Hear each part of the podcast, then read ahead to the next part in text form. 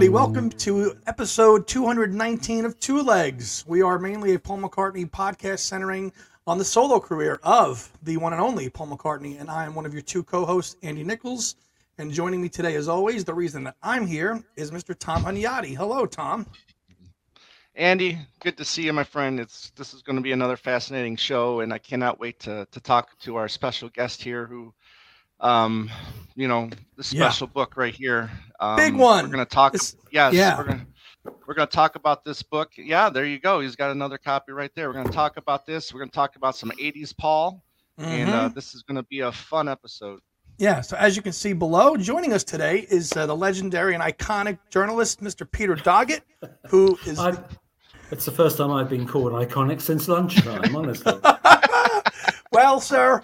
I mean, Peter is, uh, you know, if, no stranger in, in the world of uh, Beatles literature. He has written hundred, you know, so many articles and has tons of books, not just on the Beatles. He's written a ton of stuff out there. I believe he did a book on, um, was it Prince too? Or not? Uh, Um, not Prince, no David Bowie. David Bowie was a recent Bowie, book. yeah. Yeah, Uh, uh, Crosby, Stills, Nash and Young. That's right. And a book, I believe, um, on sex in the 60s too. Yeah, look at this. I'm fully prepared. Yeah. um, unfortunately, this is only available in uh, Britain and in Australia for some reason. Okay. That's just, but it has got some Beatles things in there. So Obviously. Surprisingly. But um, we, we're honored to have you on here, and thanks for coming on Yes, to uh, you. have a chat with us today about a book that really raised the bar in terms of um, information and, and readability, really, uh, on a topic that um, was not easily, you know, to read about. You hear about all these different lawsuits over the years revolving the post-breakup years, but in this volume, Peter has summed up all the activity that happened for the all four solo Beatles um, as you know as artists with their career, but then also all the litigation that went on during that period as well. Um, but before we get into the book proper, Peter, tell us about your background um, as, as a journalist and an author, and how did you get your start? Um, well, before I was a journalist and an author, I was a music fan, and I was very specifically a Beatles fan. Um, I'm old enough to remember the Beatles' first time round, but uh, Mm. 63, 64, like every other kid in England. I was, I was doing the twist, you know, at school parties when I was age six or whatever. Um, and then I got interested in sport instead. And so after 64, I basically, I just left music. I wasn't interested um, as kids are, you know, prone to do, just follow a new obsession. And then 1970, almost by chance, I got back into music. My older cousin took me to see a double bill of the movies Yellow Submarine and Let It Be. Um, and I said, well, this is great, you know. And then I discovered to my horror, they'd broken up um, about two months beforehand.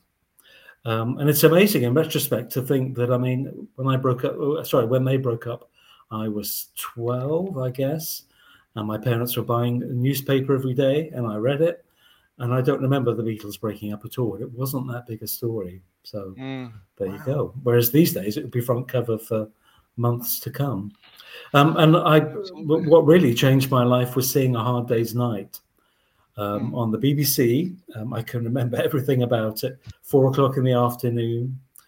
It was the 20th, so sad I remember this, 28th of December 1970. um, I'm not I'm not the only person who watched it because John Lennon John Lennon also watched it yeah, too. watched it, exactly. yeah. Um, and I probably enjoyed it more than he did, I should think. But um, yeah, I mean, I madly fell in love with the Beatles and I got Beatlemania six years too Mm. late. And it was a time, as we all know, when all four Beatles were beginning their solo careers.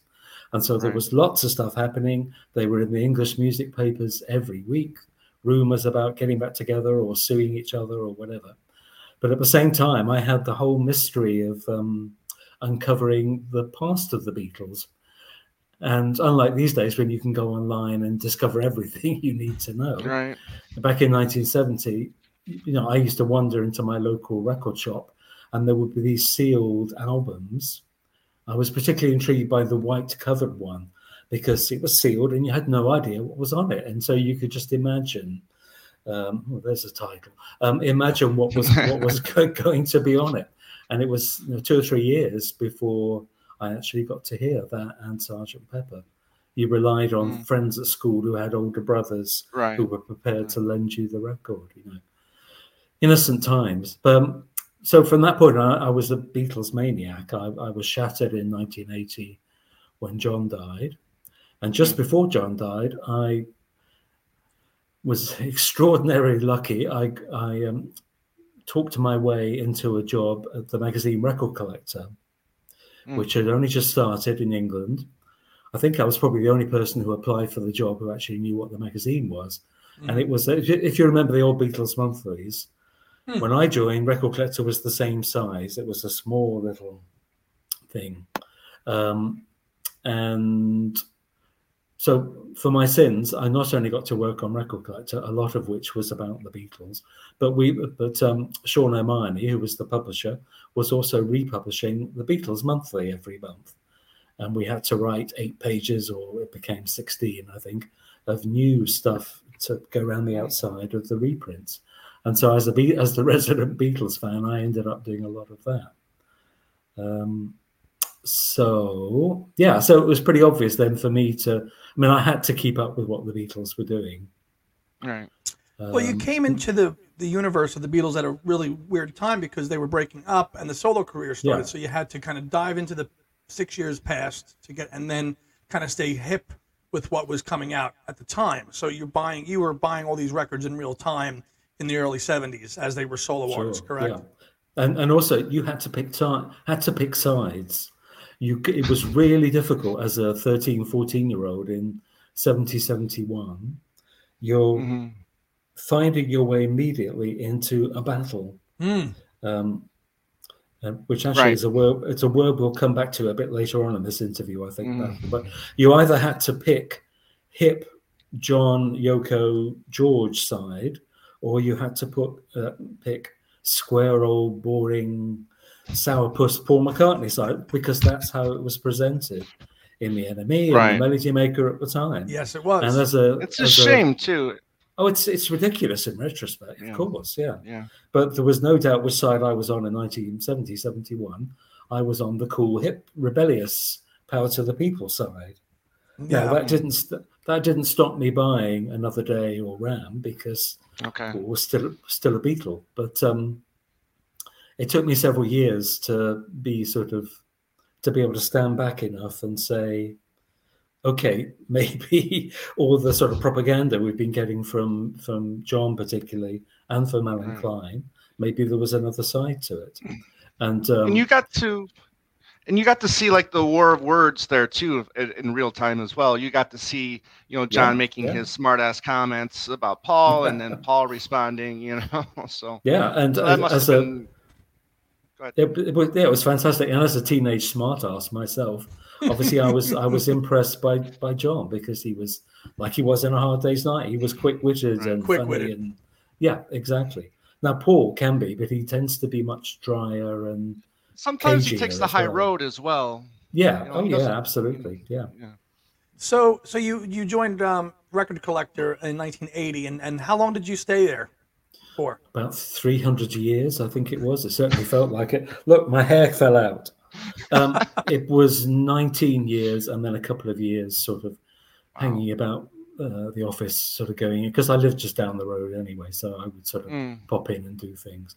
Um, yeah, 19 years. Yeah, seems longer, but uh, Yeah, and and uh, you know your body of work is just you know exquisite. But I mean, let's get into the topic of the book. And if you don't know the title of the book, the name of the book is "You Never Give Me Your Money," and this is the U.S. edition. Peter's got the Um, U.K. edition there. no, this is the US paperback. I'm, I'm Oh, starting. US To feel, paperback. Oh. I'm starting to feel like Ringo, and I just asked me about the new album. Peace Mm. and love. Yeah.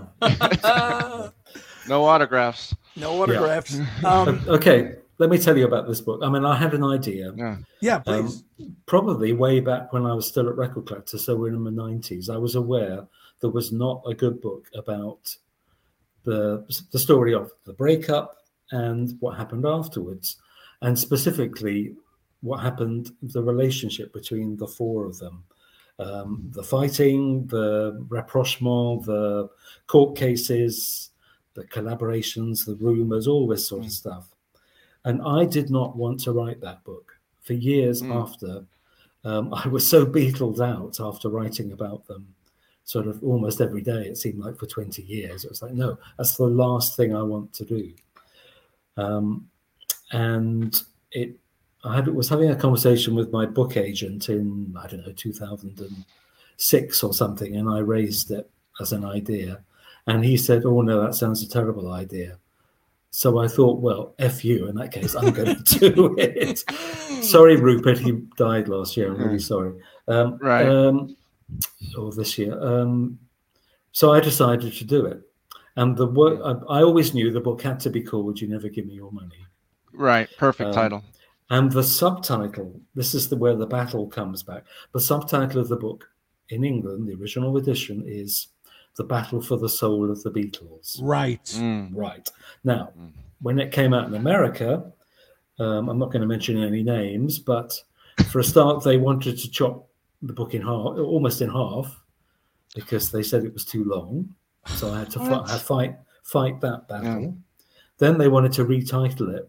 It's just American publishers; they don't like to do what um, blowing my whole career here, but it's true. If there's a if there's a British author, they like to change. You know, put as much of their own input in as possible. Mm. Um, and they wanted to change the title from "You Never Give Me Your Money" to "And in the End." Mm. And I said, "Well, have you read the book? Because the whole point is it wasn't the end. You know, um, Mhm. they carried on. There, there was the relationship going on to this day. And then the third fight, which I lost, was we want to call it the Beatles after the breakup.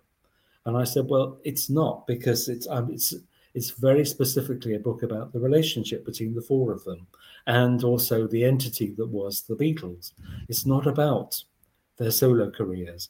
But because of this title, on the American edition, um, I mean, I, I I never Google myself. I don't read anything that anybody says online. But a number of times I've come across by accident um, American readers saying, "Oh, what a sellout! He doesn't even mention, you know, Pipes of Peace or." I don't know, Ringo's Rotor Review or whatever. How can it be the Beatles after the breakup? Well, that's not what the book was supposed to be about. It was Right. supposed to be about Right. it, it was about the myth and the reality of being in the Beatles, Right. breaking up, and then trying to cope with that reality afterwards. Yeah, you weren't writing a sessionography about the individual solo albums. You, you Right. touch upon them as No. they as they are as they are merited, but it, it- this is about the, the relationships of the four of them. Yeah, And- and, and Right. in, fa- in fact, I only mention them when they're relevant to the story the of the story, relationships. Yeah. correct. So, Yes. so obviously, I'm going to mention Imagine because it's got How Mm. Do You Sleep on it, and I'm going to mention Right. Wildlife because it's got Dear Friend. A dear friend, And- right? And Yeah, obviously, so- the solo albums up until seventy four five, when Apple's dissolved, is inter- is very integral to the story because Yeah. the money was all pooled still together then. Exactly. Right. So I could see up to that point having to discuss all those solo albums up until that point being very part of the story. But after that, there's you know, there's somewhere in England. Okay, all those years ago, fine. You're not going to really. We don't need a chapter on old wave in this book. You know. Sorry, Ringo. Sorry. yeah but but the the the the idea of of the lawsuit and now as you following the the story in 1970 you were getting a sense you were you were you were learning about all of these lawsuits as they as they came so so starting the research for the book was that a difficult uh, process or were you able to jump right in or talk about the procedure Yeah, the research If- methods. Um, I mean, obviously, it took a while, but it didn't take as long as it would have done if I hadn't been a fan. I mean, that helped. right Um, and as a sort of anally retentive fan, as a 13 year old, any any um, article from the English music press or the national press I came across about the Beatles, I faithfully cut out, didn't put them in a scrapbook, but they just were in a pile in my bedroom and somehow they didn't get thrown away. And so when I came to write the book, I had two boxes of these thing, these kind of things. And also through being a record collector, I just accumulated stuff. People would say, "Oh, I came across this. Would you like a copy of it?" Sure, okay. Um, and often, in fact, when I came to write the book, I found I had things that I didn't know how I'd got them, um, and I couldn't remember. I mean, just because I was, you know, I was really busy. It was a full time job running right record right. collector, and stuff just came at you non-stop, you know. Um, so there was no time to stop and take anything in. It was just like, oh, put that aside, come back to it. And um, so I was very, very lucky uh, with the amount of stuff I kept. Obviously, as a fan, I knew an awful lot. Um, mm. And then when I was doing the research for the book, things um, just sort of tumbled into my lap, and I often can't explain where they came from. But I happened to be in the right place at the right time on many occasions to see things that I, I know I shouldn't have seen. Mm. Uh, and maybe, what is it, Eleanor Bron says all the way through Help? I can say no more. I can say no, say more. no more. Yes. Yeah. No more. So, yeah. Yeah. But yeah, so I, I saw stuff that um, I shouldn't I shouldn't have seen, and obviously that that sort of coloured the, the book right, gave me a right. lot of extra background information, uh, which I don't the, think anybody the level of has, right has, the level of detail that, the level of Sorry. detail that you also put into the book. I apologize for interrupting. Um, is, is phenomenal. I mean, it really raised the bar for for I think Beatle books. I mean, a lot of times you just get you know they just you know scrape over things or whatever, but you really put the the attention to detail in the book. The research uh, is is is obvious. Um, for that? I mean, did you set a expectation for yourself for this book? I mean, it's just like I have to have this part in it. I have to understand why this happened. You know, as you're going, as you're writing, you know, all these pieces are coming together. I mean, talk about you know your. Or were you finding yourself excited for what you were learning, or were you like, "Oh my God, I can't believe this happened," or you know, just Um, just talk about what you yeah. know the experience while you were writing it. all of the above and more. In fact, one of my strongest feelings writing it, particularly around the time of the breakup, writing about Paul reacting to things. Mm. Um, I was it around then? Yes, it was. It was around the same time I was training as a as a, as a counselor, humanistic counselor. And so that was actually really useful when it came to write this book because I was studying sort of family relations and the way people interact and the way um, in a particular relationship, one person will be the parent and the other person will be the child, even if they're just friends or if they're married to each other.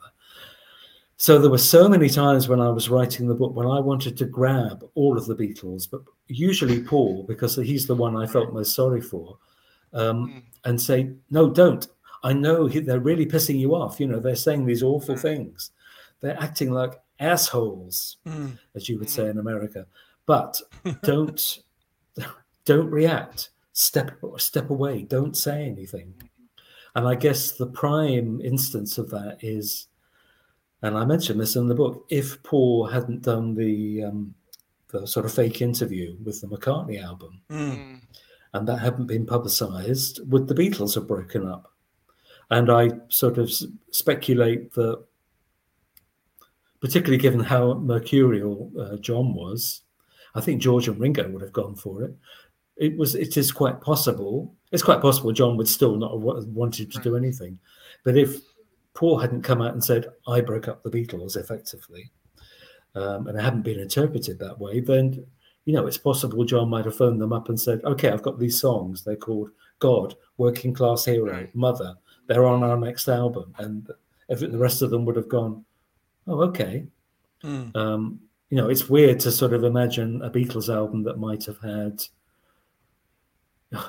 goodness knows, backseat of my car, Mm. and also work, working class hero. But it would have been a wonderful record. Right. Well, mother. So Yeah. you you you Yeah. think by by Paul doing that that that mock interview led to you know some maybe some bitterness with the other three not wanting to because we all know the stories of Paul too being hard to work with you know especially during the second half of, of the Beatles you know George I mean especially I mean you can see you see that in the uh when the the three of them give their comments uh, to the judge for when Paul sues the other three Yeah.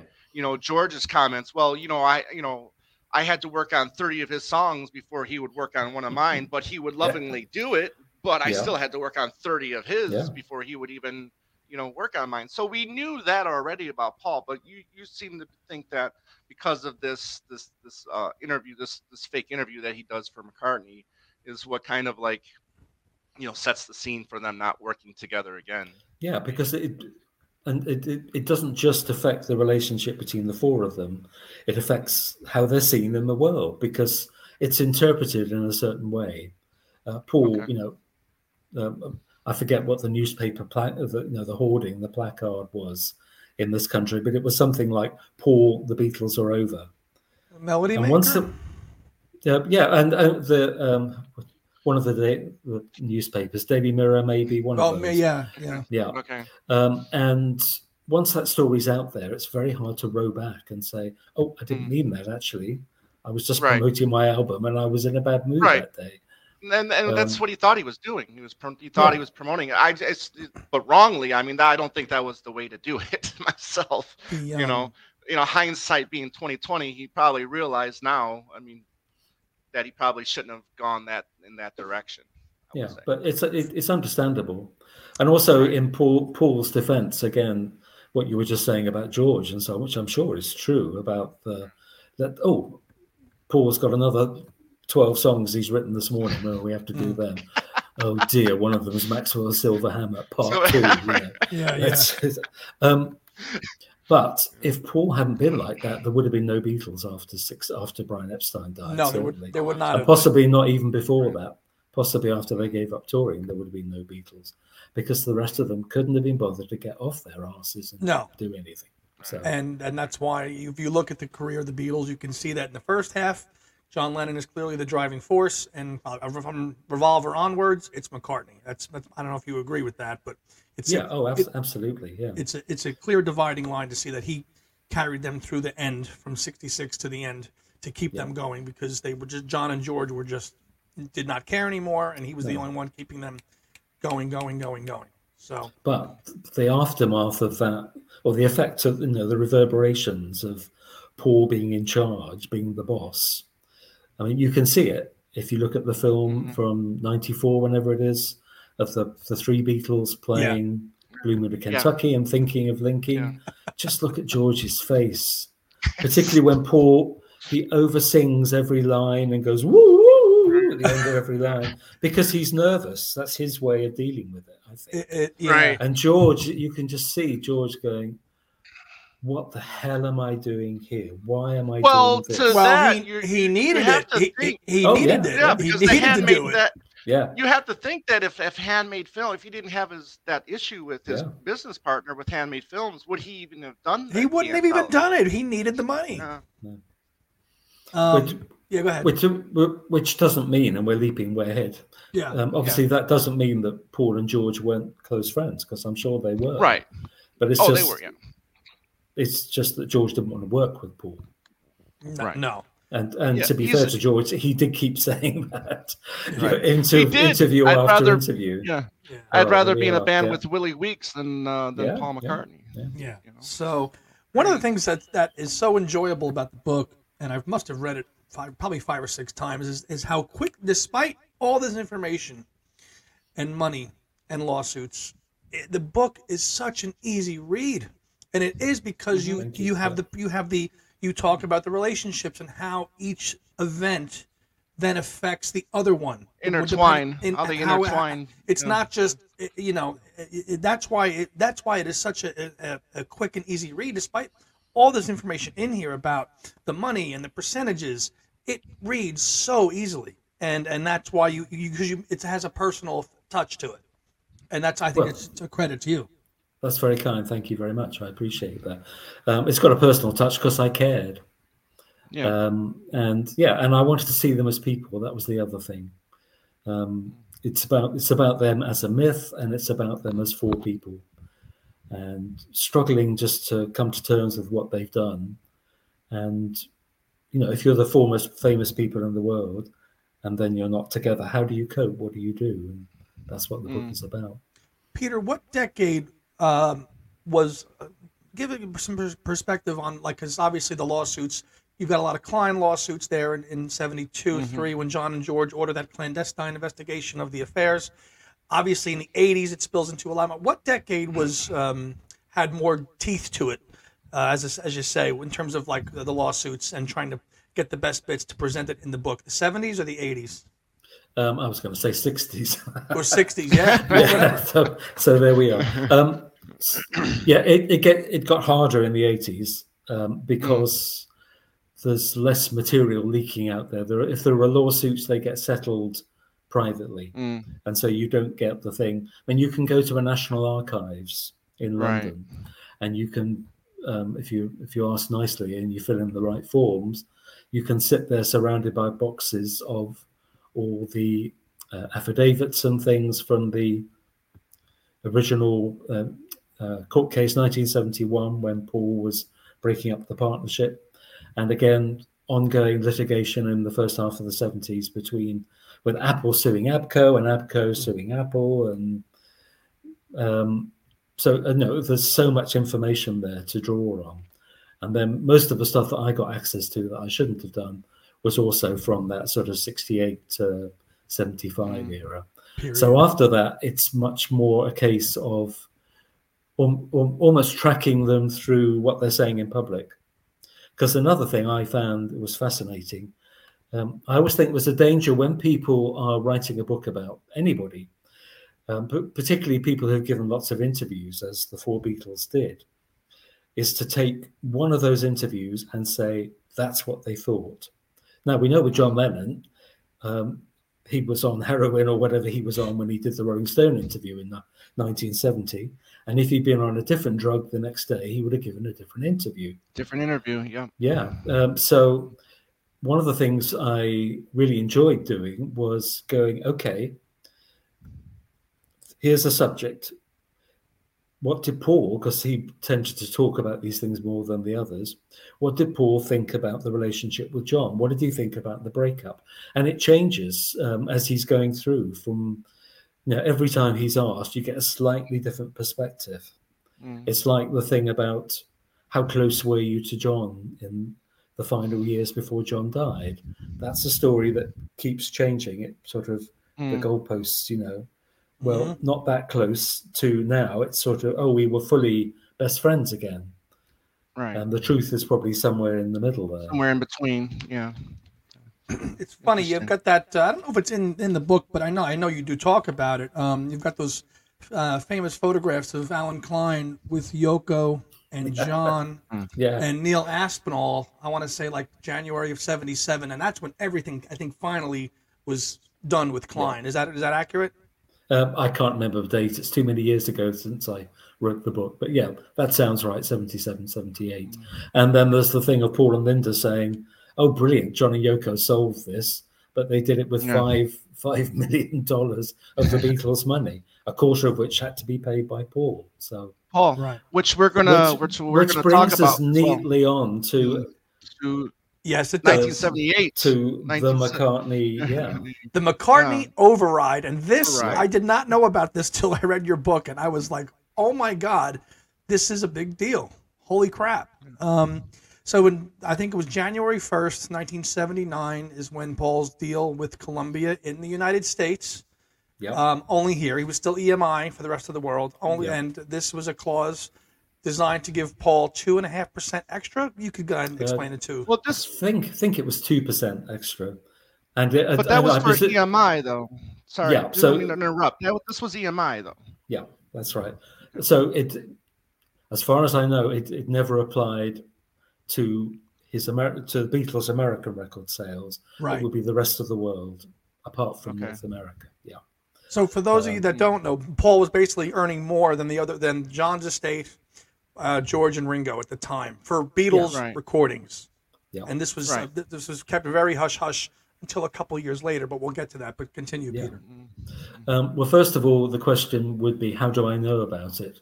Mm. And this is a bizarre situation where somebody, and I literally, I mean, I, you know, if I, if you put me on the rack, the torture rack, I couldn't tell you who it was. It arrived right. anonymously in the post, mm. addressed to me at Record Collector at some point in right. the I don't know. It must have been before the George and George and Ringo and Yoko suing Paul thing mm. came up in the where are we 80 mid 80s 85 maybe um, somebody sent me a huge amount of information about Beatles royalties how they're broken up right. and it was just like this spreadsheet. Oh, you, you remember old computer spreadsheets? Yeah. That you sort of unfold them. Right. And hundreds of pages of stuff that was really difficult to read. Right. And it, it came with no note, it came with no other information. And I started to look through it going, you're, telling me there are, you know, I, I, don't know, 13 songs on a hard day's night, and they're written Right. by Lennon and McCartney. I know that. And that's the royalty rate. Yeah. And I didn't then look at it properly um, because Right. it was just too much paper and I couldn't see why anybody had sent it to me. And it was Right. only later that I realized after the lawsuit came out. In fact, when I was doing the research for the book, I dug this, I kept it, I dug this thing out and suddenly went, oh, there's the McCartney override on page you know, Right. t- t- 235. I'd never got that far when I looked at it originally. Mm. And suddenly it's got, yeah, here are the. Um, so somebody had Right. obviously sent it to me anonymously, thinking this is a man who understands, but I didn't, and will, Mhm. you, you know, sort of, as we say in England, blow the gaff, um, Right. expose the story. you right so you got it very specific and very detailed you you talk Yeah. about how for the please please me album they made five percent uh with with heart with with the beatles Well, it went up. Beatles Yeah, it went up, like it started. to 15 Yeah. yeah Yeah. Right. No, no, sorry, two percent. And then you get into really this real specifics is when it comes to the McCartney override. Then when you would say that would each would would get three point five, uh, oh, sorry, 3.5, 3.45 pence, and then McCartney's jumped up to five point uh, Yeah. four five pence. And, And- the one was, and the Please- one, the big one was the please please me. Yeah. When um, the other three would get 0.56 pence, but but um, Paul's take would then end up being 2.5 uh, six pence, which is almost you say five times more Yeah. than Yeah. than that of the other three. And now, and then the- the other thing then too would be the the this Paul is negotiating his solo contract. I think that's important for people to Yeah. also understand. This is for him negotiating. This is also for him being loyal to EMI. EMI, not yes. leaving. Yeah. You know, this is him also maybe thinking, well, this is you know making up for me having to dish out my own money for Allen Klein That's- as well. That's really important. So yeah. I mean, right, right, exactly. So do you think Paul is right in these thinkings? Do you think it was right that it was a hush hush? I mean, what what are your thoughts uh, on on this whole? The overall Um, well, situation. yeah, Yeah. well, in, it, the other really important thing to say is Paul was not taking money from the other Beatles because Right, the money right. the money was coming out of the the the share that EMI were going to pay. Um, so sorry, out of their profit. Mm. Um, you know, they were doing very nicely, thank you very much. Anyway, so they could they could afford it, you know. But Right. um, so it wasn't a case of each of the Beatles getting less than they would have done. It's just they were getting less than Paul. Um, Gotcha. Now, and I can fully understand why five, six year, years later, when perhaps the same long bit of paper reaches George or Yoko or Ringo, and they say, "Hang on a minute, what the hell's the McCartney override?" Why?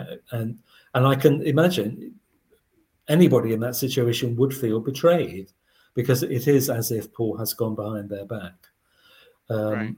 and he has, but he's not hurting To an them. extent. He's and and and there is nothing. There, there would have been nothing to prevent George and, and John in '79 and Ringo from re-signing with um, EMI, Right. and they could have done the same deal, maybe even a better deal. Who knows? Mm-hmm. Mm-hmm. Good point. Um, but then on the other side of it, then we, we know that he leaves Capitol for Columbia. Um, now we also know that I, we probably Columbia knows that he's into publishing, right? So to entice Yep. him over to Columbia, they transfer over um, some publishing rights over to Paul to lure him to Columbia. So Yeah. again, um, which now also makes him, uh, you know, even more wealthy than what he already and, is and- but and- but the, we we all know the the publishing. I mean, you make money while you sleep with the, with these publishing rights. Yeah. Ab- absolutely. And of course, the, the terrible irony is that a lot more Beatles records were sold in the wake of John's murder. Yep. And so Paul ended up making a lot more money out of the override than um, he could ever have anticipated, I think. In fact, um, up, up until John died, I would imagine, I don't know, but because I'm not, I, I can't remember which which bit of, of Columbia Publishing um, they transferred to Paul in '79. But I would imagine he was right. Like well, he he was probably making more money out of that in Mhm. royalties than he actually was in Beatles sales in '79 Probably. and '80 because they weren't selling anywhere near as many records then as they had been. Um, so it just turned out that when John died, suddenly it must have been, um, you know, an enormous sort of bonus for him. Which is Right. it's it's kind of it's sad and ironic that you know there's, it's becoming profitable Yeah. after that. But, Yeah. But- uh, But you don't know that's going to happen. I mean, obviously, we- No, of course you know, not. No, He, And- he had no idea that was going to happen. no, and and and there was nothing illegal in what Paul did. All he did was break um, the sort of un, unwritten agreement that the Beatles would share everything. mm, Mm. Um, but then, you know, he could turn around and say, not only have I just had to fork out $1.25 million or whatever to get rid of Allen Klein, who I never wanted in the first place. anyway, First You place, three, right? you three brought Allen Klein in, caused all this trouble. Uh, look at my legal bills. You know that's your fault. It's not mine, but I've had to suffer for it, and, And- I had all the sort of bad press as a result. So and there's a great recording that Tom and I heard not too long ago where Paul's very. Have you heard this recording, Peter? It's he's talking with his lawyers. Linda's on the tape. He's speaking very frankly. I don't know how it was recorded. I don't know how it got out, but he's talking about this very subject uh, right around these lawsuits that happened in the 80s. Have you heard that that bit of recording? I think I have, but years after I wrote the book, yeah. So, Right, And I, I must admit, I can't remember. I think it was on YouTube or something. It, it was, and it still is. It was. Yeah. um, okay, yeah. right. and I think it popped up again recently, and it's really fascinating to hear. I think Paul's in there with um, uh, John Eastman, Eastman, and Scott Linda, Eastman. Right, and and, and yeah. and and it's about a twenty minute uh, recording, and you can hear him really talking about the nitty gritty details of these of the percentages and the tax and all. Yeah. that. it's percentages and and helping Ringo with the that promotional um you know the the money he was getting as, Oh, as yes, well That's right. Yeah, you I've know, forgotten about that. Yeah, yeah, yeah. yeah you know because he was that was what he was- he was living off for the most part um, Mm. so and you you you, you No. mentioned that in the book that at that point in time, Ringo, you know, needed every penny he could get, and was really relying upon it. So Paul's essentially helping Ringo stay afloat. Yeah, a- really. Absolutely. Yeah. Yeah. Um, Hmm. Another great moment in the book that I s- like a watershed light bulb moment for me reading is this this iconic meeting at the Dorchester Hotel in 1983 when the other three actual Yoko and they discover that this override has actually happened. You know, with the override is in place in 79 and then in, in this big meeting that they have at the Dorchester Hotel in December of 83, they find out about it. You know, they find out about this. He's getting extra money, which then lends himself to open up more lawsuits and eventually Paul's non-appearance at the Rock and Roll Hall of Fame ceremony, Yeah. which is all tied into this same period. well is it not? was it that though or was it because of the cap because when Capitol resigned him they also gave him more royalties um than you know to go back to Capitol I mean so uh, I was kind of a little bit confused about whether him not showing up to the to the Rock and Roll Hall of Fame was it because of this earlier EMI um, stuff or was it because of the Capitol uh, when they resigned him in what what was it 85 85. Yeah. No, I'm trying to remember because when was the Rock and Roll Hall of Fame? 87? it would have been 80, 88. 88, Yeah. right. Okay. So, Yeah. so I, I think there must have been another another set of Yeah. lawsuits by that time. And right of- without looking at the book, I must admit I can't remember. But um, two events that it did affect very much. First of all, Live Aid. I mean, George Mm. was very adamant he didn't want to be at a Beatles reunion, Mhm. but Right. he, he he very specifically did not want to be at a Beatles reunion with the guy that they were suing at that point because they hadn't settled the um, the issue. Then it was very much a live issue. So the idea that George is going to stand on stage and, and perform Let It Be and smile nicely at Paul, it's just not going to happen. And then the, the other thing I'm very sad about because I was there, the um, the Carl Perkins TV special. Mm, Now, w- one of the perks of my job, I ended up in amazing places sometimes, and mm. one of those was Limehouse uh, TV Studios in South London in whichever month it was, 1985, and the Carl Perkins set uh, show with George, Ringo, Eric Clapton, Rosanne Cash, Dave Edmunds. Dave Edmunds, yeah.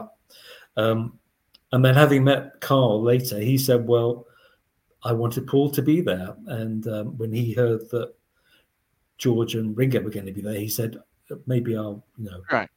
maybe maybe I can send you something instead, because and uh, officially I think Paul was on holiday, and he may have been, but I think as much as anything, it was just that Well, they had their moment together. They had their moment together during that tug of war sessions when he writes, you know, Yeah, yeah. um, you know, dear my dear or old friend or whatever it was. My old um, friend, yeah. My Yeah. old friend. Thank you. Um, Yeah. So Circling back to something we just talked about, I found it in the book, Peter. Um, here we are. February of 85, Harrison, Starkey, and Ono filed an 8.6 million writ against McCartney in New York on the basis that he was earning a, pref- a preferential royalty from Beatles records to the Right. others as an incentive for him to re-sign with Capitol as a solo Capitol, artist, which is go. what Tom Right. mentioned. So it was because he, he re-signed with Capitol. So that was just Yeah. another Right. lawsuit. yeah, right, okay. Right. Right. Anyways. Fascinating, fascinating let's stuff. let's talk about um, a little bit about the music. I mean, when, when Yeah. he re- let's go back to '78. He resigns or he signs with Columbia. Uh, his the first thing released then would be uh, "Good Night Tonight." Um, talk about hearing that so- song for the first time, and maybe a little bit talk a, li- maybe a little bit about your fandom of Paul. Were you listening to Paul at that Yeah. point in time? Um, not as much as I had been a couple of years earlier.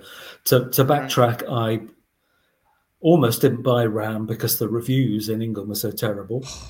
And then when I heard it, I was. It took me two or three plays to go. Actually, it's a bit embarrassing, but I like this record. And now it's just about. I mean, it's my wife's favorite album of all time. It's certainly one of Oh, my wow. favorite albums of all time. So um, uh, yeah, and it's of all the Beatles and Beatles related records, it's the one I play more than any other. I Mm. absolutely, I almost never play Beatles records. Um, they're, they're they're imprinted on my bald head. You know, I, mean, I don't I don't need to to hear them. When I do, I love them, but I don't Seek them out. Wake up, yeah, I don't Right. wake up in the morning and think, "Oh, Rubber Soul, I haven't heard that this week." You know, I don't. It's there. It's already there until I die. Um, so then, yeah, I bought Wildlife and Red Rose Speedway. Um, and my first ever live show was September 75, the Southampton Gaumont, or which was the Okay. first The- night that of was the, the, world opening. tour. Yeah, that was the Yeah. opening night Yeah. of the world tour. Yeah. Right. Um, and the two, th- well, three things I really remember about that. I mean, I had nothing, never having been to a live gig before. I had no idea. It's about, a, it's a cinema. It's still there. It's a theatre now in Southampton on the south coast of England. Um, it's maybe 3,000, 4,000 seats. I was Hmm. about eight, eight rows back. When Paul Wow. touched his bass guitar for the first time, um, I and my friend were sort of thrown back about 30 feet. And, you know, this was a mix done by a bass player, basically. The bass, I thought my chest was going to cave in every time he touched the bass. Unbelievable. I mean, it worked, but it was, the bass was loud. Outside, there were Americans, because at that time, um, you'll remember Paul couldn't get a, green, uh, his, a visa to come in because of drug Right. busts. Yep. Same reason, same reason John couldn't leave America. Um, and th- there were Americans who'd come over from California, I remember, who were holding signs up saying, desperate, you know, just arrived from Santa Barbara, need a ticket. Mm. And the other thing I can remember so clearly, although I, I don't know if it's on the really bad tape that's out there of the show, uh, because maybe Paul was off mic at the time, but somebody did shout out from near to me pretty early on, What about John Lennon? And Paul sort of stepped back and said, What about John Lennon? and just went straight into the next song. But I say that may that might not be on the bootleg because it may be he stood Off far mic. enough back from the Yeah, yeah. So mic. Have to listen So to that. Yeah. so that that just shows in '75 still that John Mm. versus Paul thing was still a big, you know, Yeah. a big deal for fans. And and you see, it's an interesting way to look at there too, because by this time Paul is flying high. He has Yeah. finally arrived with that version of Wings and Venus and Mars, and he's like, okay, you know, you all might have had you know the success early on, you know, Imagine and All Things Must Pass. Now I'm I'm here. It's Yeah. my time. And there was, I'm sure, there was a lot of that coming from Paul at that time. Absolutely, yeah. Um, so you mentioned Venus and Mars. I love that. Listen, listen to what the man said. One of my favorite records.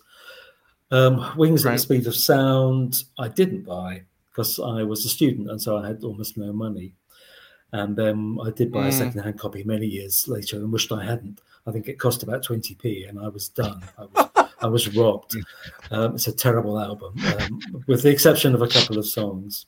I love um, "Someone's Knocking at the Door," um, whatever that's Let, called. let him Yeah, in. me in. Let 'em Let in. them in, Yeah. and and the other single "Beware My Love." Those two.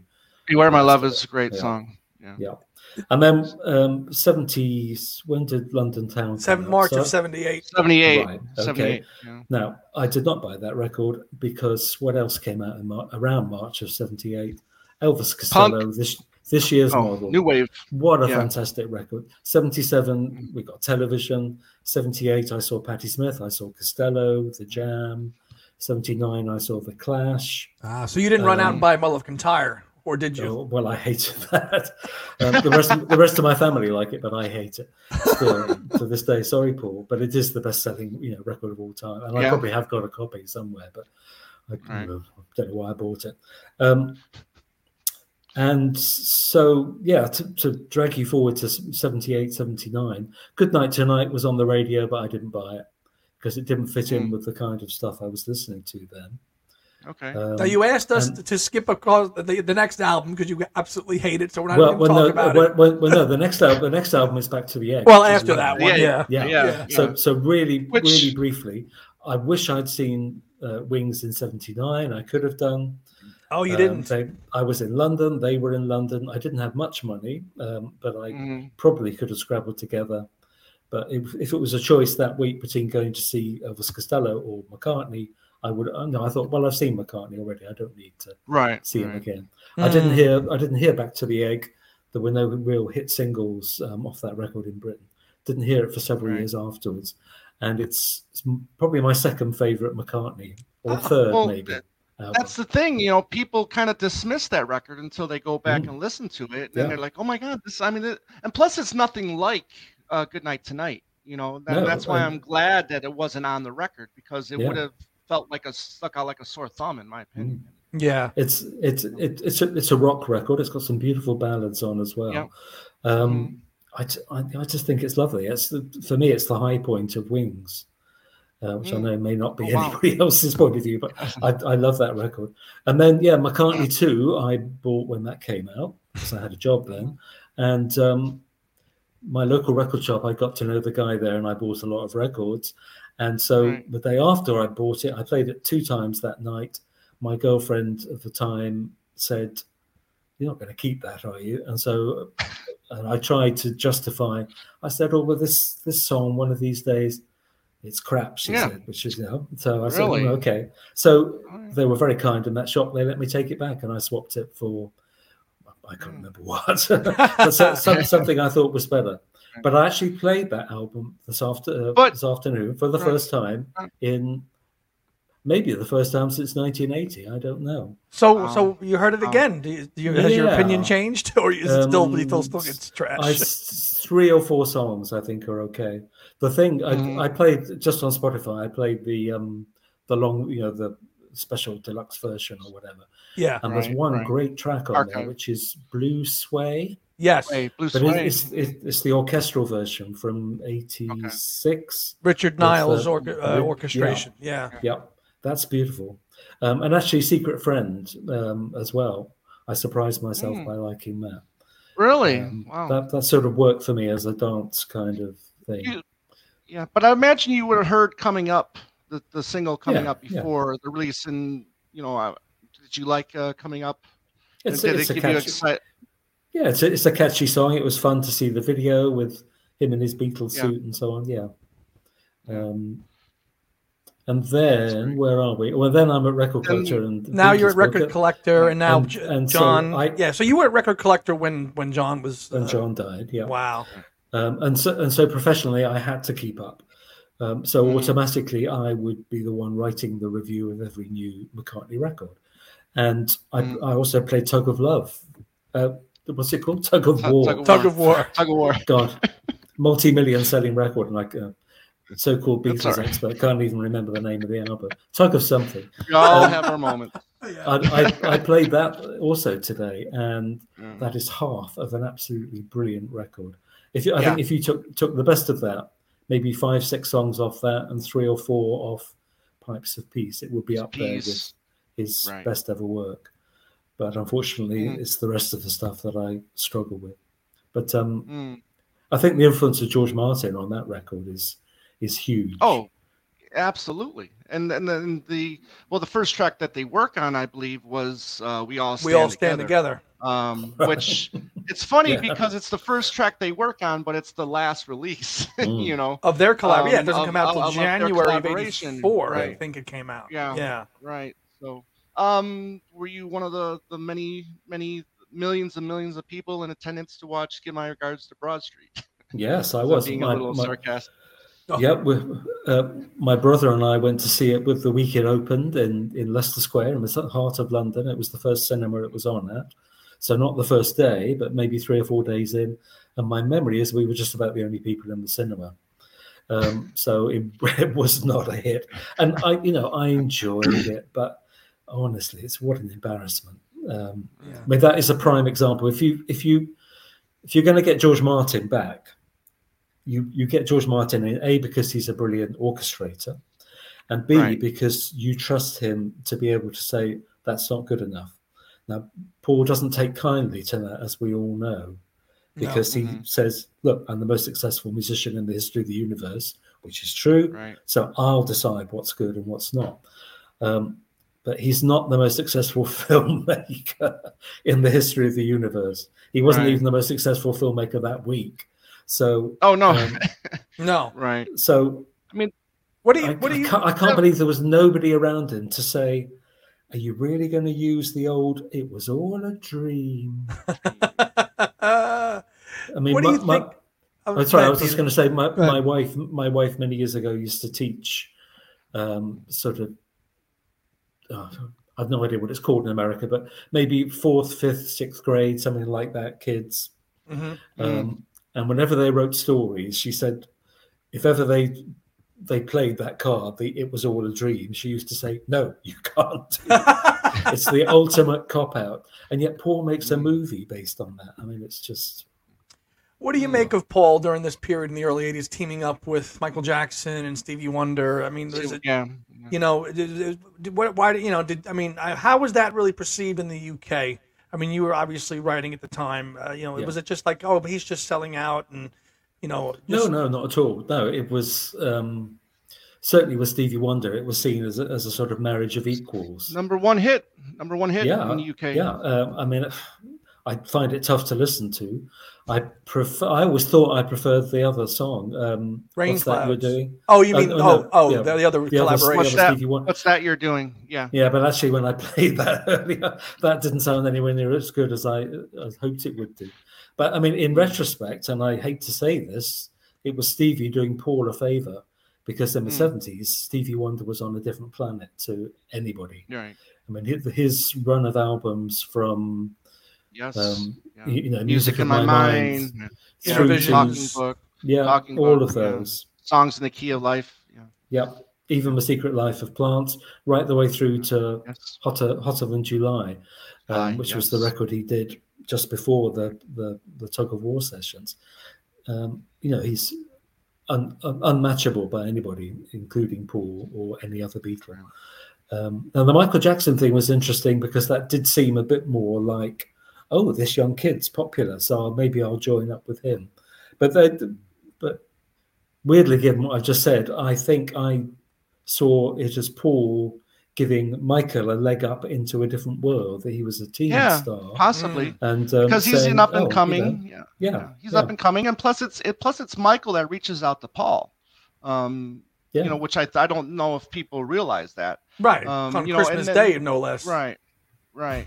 and then this is this is also the the closest he ever got to having two number ones on on one album, Yeah, which in the in the, uh, the UK Pipes of Peace, uh, Pipes of Peace is a number one number one hit, and then Say Say Say goes to number two uh, in the UK. yeah. Um, yeah. so this is the, also the time where he's also having more success in the charts in the UK than he is in in the US.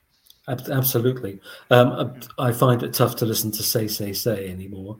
Mm. I hate "Hate the Girl Is Mine," which is is that on Thriller? I think it is. Thriller, yeah. Uh, yeah. It must be the worst track on Thriller by a long, long way. The- And it was the, spo- first single. it Yeah, the, the first single. right. The spoken word bit when they're fighting over the girl. Oh, oh, goodness. Oh, embarrassing. Come on, Mike. But the, the track I like that nobody else seems to like is The Man. The man. I thought that Oh, was a Man. great track. That should have been the single. But it, still, it it kind of almost was. Almost it was, kind of it almost was. And do you you guys probably know what everybody says the B side was going to be of that? Uh, the um uh Blackpool. Of, yeah. Blackpool. no, not Blackpool, true. yeah. Not true. yeah. hundred percent I can guarantee you that is not true. Yeah. What was it going to be? Uh, I had no idea. But I Oh. do Yeah, know it was right. not going to be Blackpool. Blackpool. Um, okay. And I'm not going to tell you how I know that, but I know. Okay. 100%. That's fair, but I have a Okay. there's a I have a Spanish uh, 45 promo of the man, um, but unfortunately it's it's it's the man on both sides. right. Okay. Yeah, Interesting. it's a great. It's a great song. Play it twice.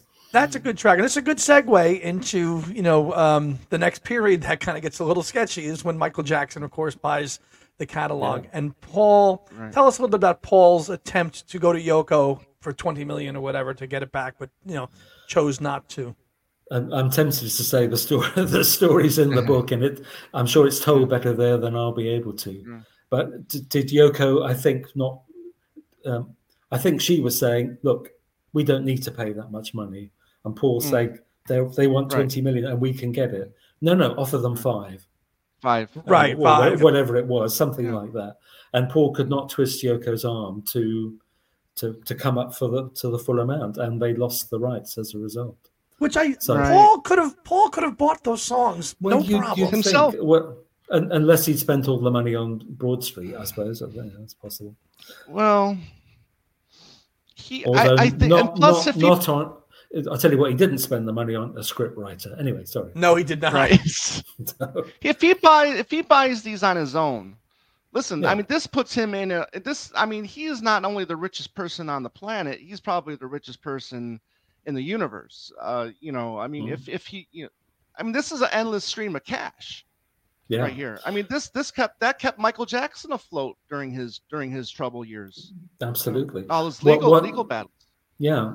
Of course, what we don't know is how much available cash Paul had at that point. right at the point Um, it- right You know, because everything's tied up and he's got 300 different Right. companies. He's Yeah. not touring.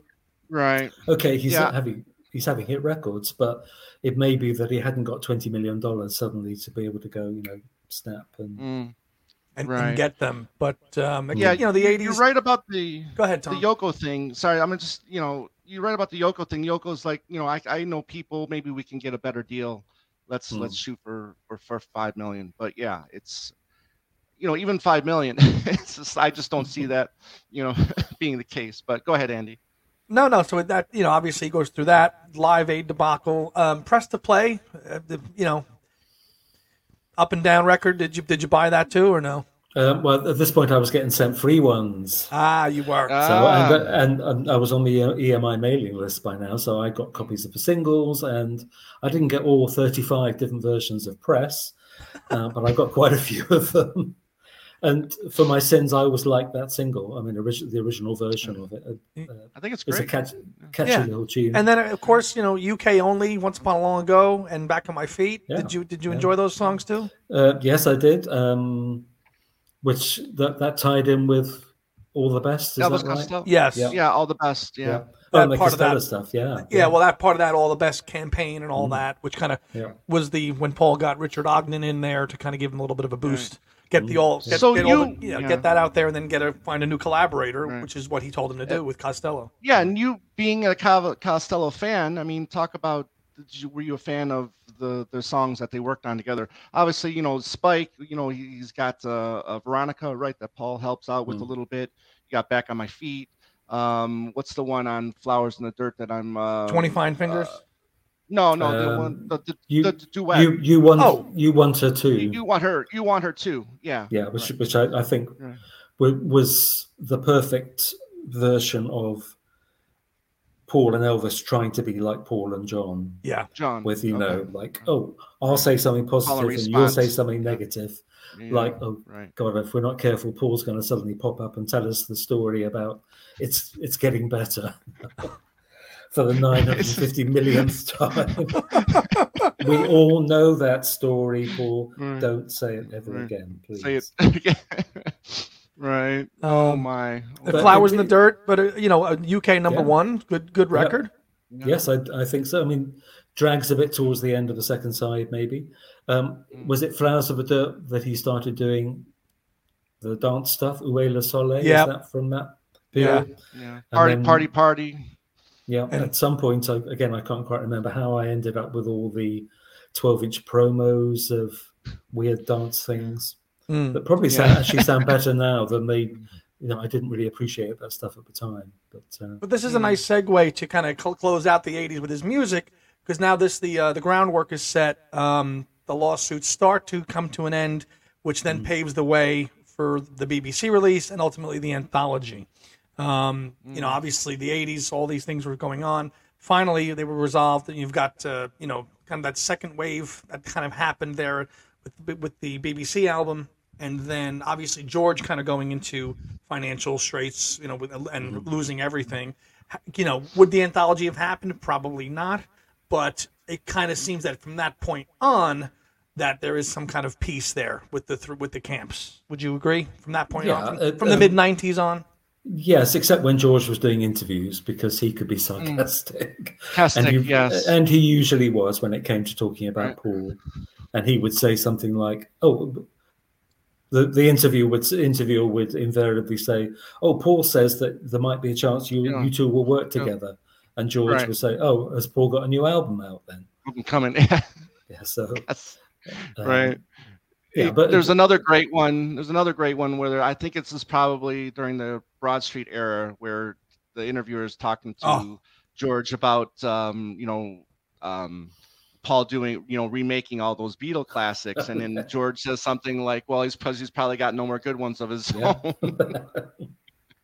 oh, uh, good stuff. Good great stuff, stuff great stuff. So yeah, that's the that's that's the you know that's our kind of uh, dive into looking into the '80s Mac aspect of it. Um, Peter, great job on the book. Um, well, well, thank you. Uh, what I was just going to say before we rush yeah. off was, yeah, yeah. Um, I've I've not I haven't seen other podcasts. I will go back and watch some.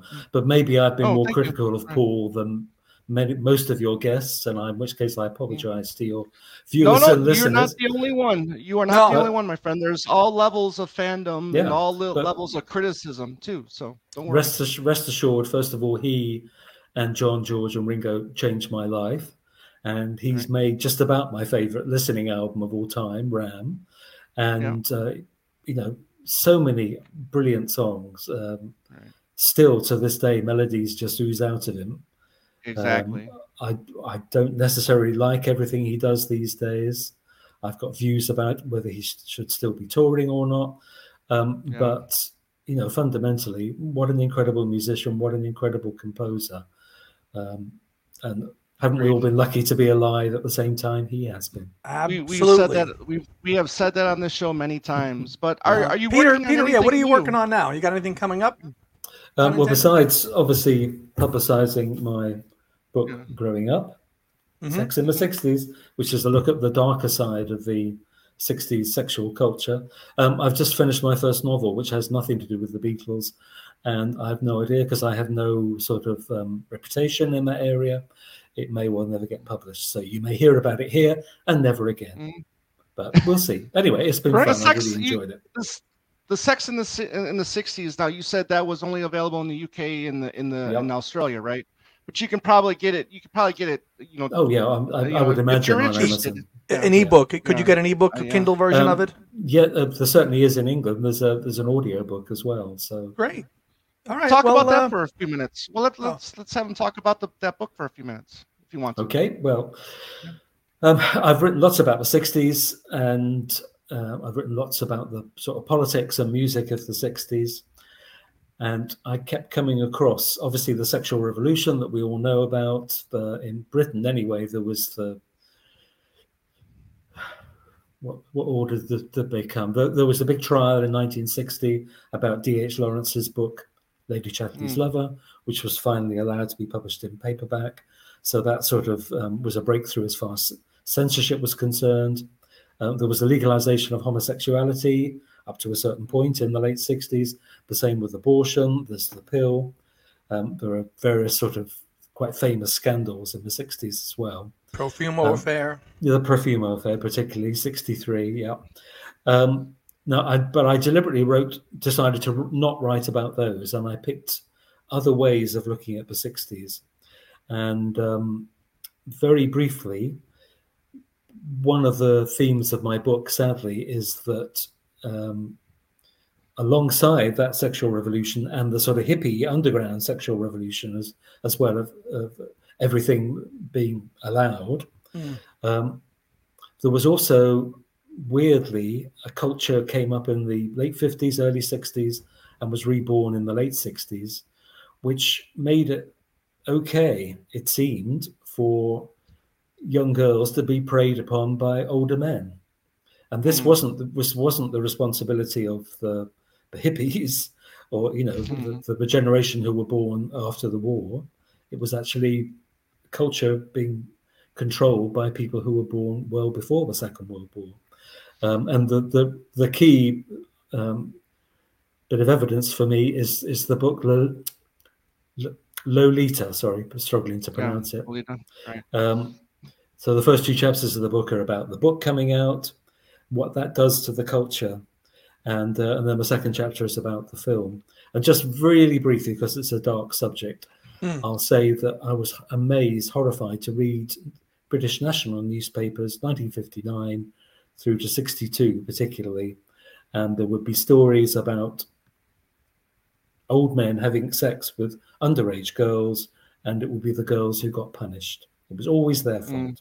Dark. So right. that's that. That's one of the dark themes. And yeah, I'll understand if you want to cut that out. no, no, no. Well, well, no, no. It's all it's, no, kind of, it's all part no. of the the, the '60s yeah. culture. It, it, it ties it into it, and we'll we'll have a link for um, that book as well. Oh, the, great. The, okay, we'll have put a link for that in the video below. So if you're you know interested in but that, the, go. But uh, but there is also a Beatles connection. There is a chapter about pop and sex because mm. basically pop pop is about sex and dancing, right. and, and dancing is about mm. sex.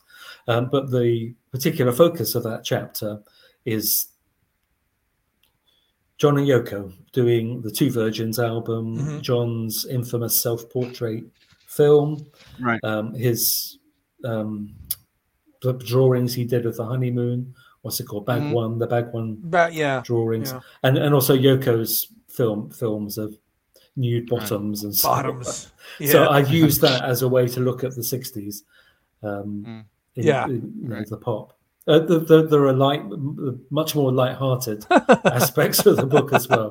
I tried to cover the whole sort of gamut, but do it in ways that people weren't expecting. So great. No, we will include that, include cool. that too. So. Um, Peter Doggett, thank you so much for giving yes, us the time you. today and, and, a dive back mm. into uh, the book that you published in 2009 called You Never Give Me Your Money. Um, and uh, really, if you have not got it, please get it. We'll have a link below to get this. It is really one of the most essential books that you will read Beatles related literature ever. It's not about, yes. you know, how many times they sang Hey Jude. It's really, it's personal, but it has chock full of details about all the lawsuits and how they connect personally to the four Beatles post 1970, and it's written wonderfully. And uh, Peter, thank you so much for, for thank, you. thank you. Yes. I've enjoyed um, it. Very kind. So thank for you. Tom, for Peter, this is Andy yeah. signing off for episode 219, and we'll see you next time. Peace and love. Thank you.